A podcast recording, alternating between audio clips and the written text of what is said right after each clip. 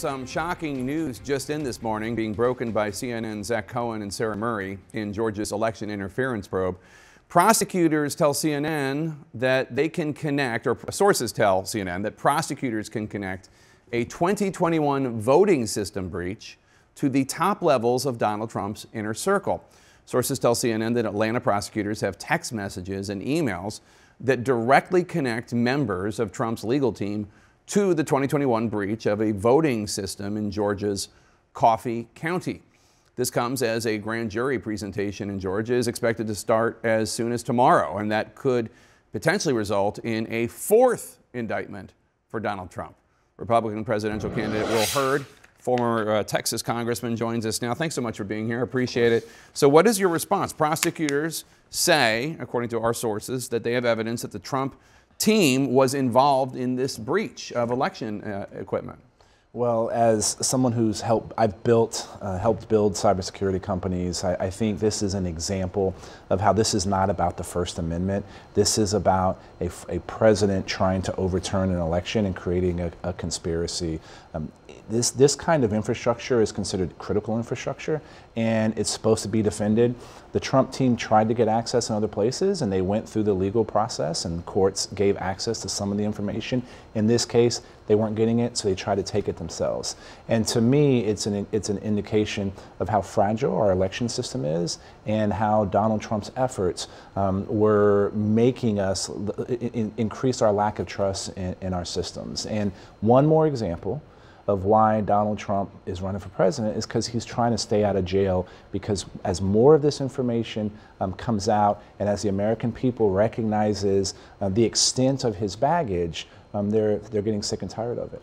Well, do polls indicate that Republicans are, though? Because all the polls I've seen suggest that uh, most Republicans believe this lie about the election that has been fed to them by not only Donald Trump, but Fox and sure. other right wing media and other people on Capitol Hill um, who are lying about the election being stolen sure. when obviously we know that's not the case.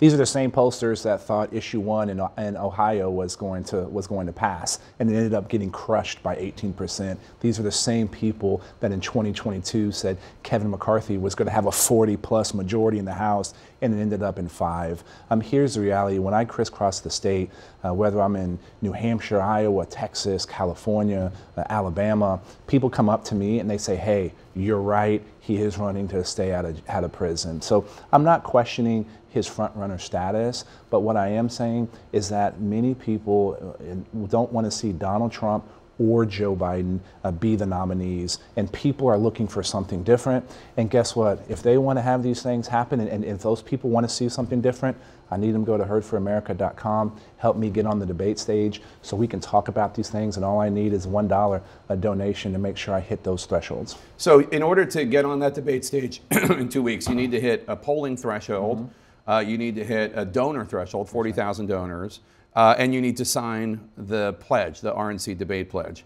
Um, you think that you're going to hit the first two, right? The polling and the donor threshold? Th- that, that's correct. That's correct. I'm, I'm, I'm, I'm, hoping that at the end of this conversation, I can say, you know, all of, all of uh, Jake Tapper's friends watching TV help put me over the, help me put over that 40,000 uh, threshold by going to hurdforamerica.com. Um, but, but look, Jake, I've said it before.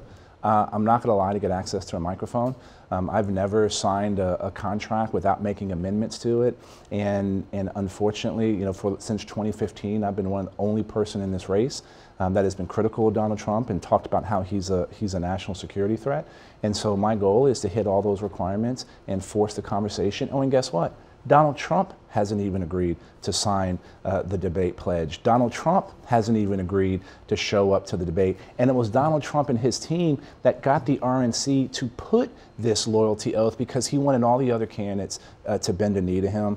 I won't do that. Um, I'm going to be. I've been honest about that. Um, but again, we're working hard to hit those other requirements. Yeah, just uh, and just to be clear, the pledge uh, says that uh, whoever, if you participate in the debate, you will support whoever the nominee mm-hmm. is. And, and and you're right. Donald Trump said, uh, I think just yesterday, uh, or maybe the day before. Uh, that he's that he there are like three or four people that he would never support. So he's expressed yeah. skepticism. But that does suggest, though, that Donald Trump, who has already said he might not be at the debate anyway, but that you won't be on the debate stage. And is that a campaign ender for you? No, it, a lot, lot can happen in the next 10 days. And, and so I want to be able to force that conversation and, and see what happens. Um, and, and if Donald Trump doesn't participate, what is the RNC going to do? So there's a lot of variables um, at play here. My issue is not supporting the Republican nominee. My issue is I'm not going to support Donald Trump. Donald Trump is not running for president to make America great again. Donald Trump is running the president to stay out of prison. Would you vote for President Biden over President Trump? Um, look, my goal is to be vote for myself, and that's my plan, and that's Plan A, and that's what I'm focused on. I want to ask about Hunter Biden because a lot of Republicans, including former House colleagues of yours and some of your 2024 rivals, are blasting mm-hmm. uh, Attorney General Merrick Garland's appointment of the special counsel um, David Weiss in the Hunter Biden probe. Uh, they claim it's a, a cover-up to protect the Bidens, even though some of them had previously asked for yeah. Weiss to be, uh, get the special counsel uh, powers. Uh, what do you make of that, and what do you think of the appointment of the special counsel? Well, I think a special counsel should have been appointed in this case. The question on is this is the individual that looked like tried to negotiate a sweetheart deal uh, for Hunter Biden on those two other cases. So the question um, that, that most conservatives have is he going to use the full uh, extent of his powers um, in order to prosecute this, or is this going to be an effort to shield information going to, to Congress? Yeah, but what do you think? Uh, look, look uh, uh time is going to tell. I, have made it very clear that DOJ should show a level of transparency that they've never shown in their history because of the sensitivity of all these cases, whether it's the documents case and the January 6th case against Donald Trump, or it's, it's what's happening against, against Hunter Biden.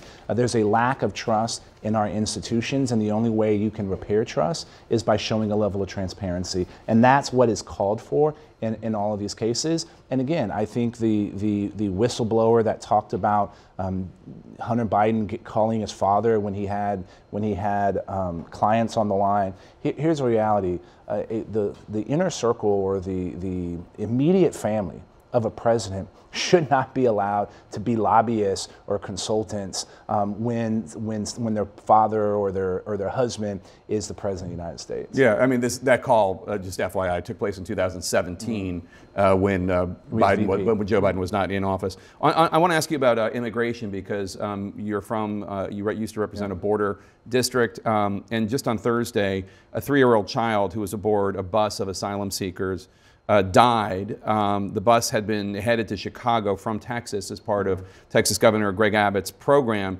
Uh, sending uh, asylum seekers who had come into Texas to Democratic run cities across the country. Obviously, a horrible incident. Um, do you support well, what Governor Abbott is doing in, in, shipping these migrants? And what about this little boy? Well, look, uh, any death is, is unacceptable, and, and, and we should all be saddened from it and try to prevent that from happening but 100 people died just last month in Texas um, because of the inhumane policies. Right? We, we always focus on because the open borders, quote unquote. Because because of open borders, because we're not stopping narco uh, traffickers and the human smugglers, because we're not addressing root causes in places like the Northern Triangle. And so this we should be upset about all of this and 5.5 million people coming into the country illegally is, is unacceptable. Uh, um, last year, there was a drowning case, uh, two drowning cases a couple of weeks ago, but last year, 141 people drowned in, in, the Rio Grande, in the Rio Grande River, and, and nobody was talking about that. The policies of Joe Biden are the ones that are inhumane. He needs to start treating human smugglers like terrorist organizations. We also need to be addressing the fentanyl issue. I think fentanyl can, is a precursor element of a, of a weapon of mass destruction. Uh, we should be treating fentanyl with that level of, of, focus, and we need to be working with our allies throughout Central and South America, something that Joe Biden has been incapable of doing. Oh, and by the way, Donald Trump was pretty terrible at that. So these are the, these are the things that we need to be doing, and, and also these are the conversations we should be having, and this is why Americans are sick and tired of both Donald Trump and Joe Biden and all their legal ba ba baggage because there's a lot more issues we should be addressing that we haven't had the chance to do.